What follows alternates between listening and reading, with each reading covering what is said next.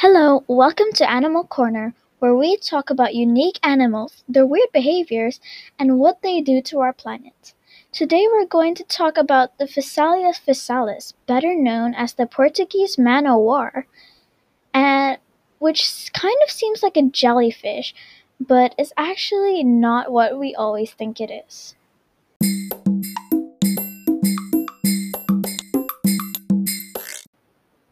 So today we're going to talk about the Physalia physalis, also known as the Portuguese man o' war, or in Australia also known as the Australian blue bottle. It's a weird jellyfish-shaped creature that's usually found in the Atlantic, Indian, and Pacific Oceans.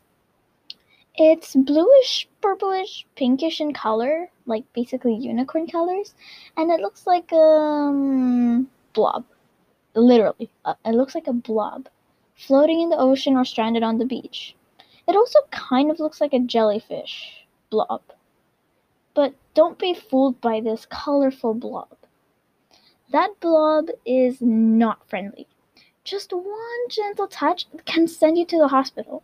Don't do one of those challenges where you like take a video of holding a Portuguese man o' war and posting it on YouTube or something. I can't promise you that you will get any likes or views, but I can promise you this you'll get pain, poison, and an ambulance to the hospital. Although it is rare, its venom can even kill people. Again, rare but possible, so don't risk it. Oh, and remember when I said it looks like a jellyfish? Well, it's not really a jellyfish. While jellyfish are single organisms, the Portuguese man o' war is actually many super tiny beings that stick kind of stick to each other and make one animal. They're quite in a in a certain way similar to corals. They're not one animal, but many little organisms that kind of work together to kind of make one animal. It's really complicated. But in summary, when you see something that looks like a very, very colorful, attractive blob, try to run away from it. Okay, don't run away from it, don't panic, just don't touch it no matter what.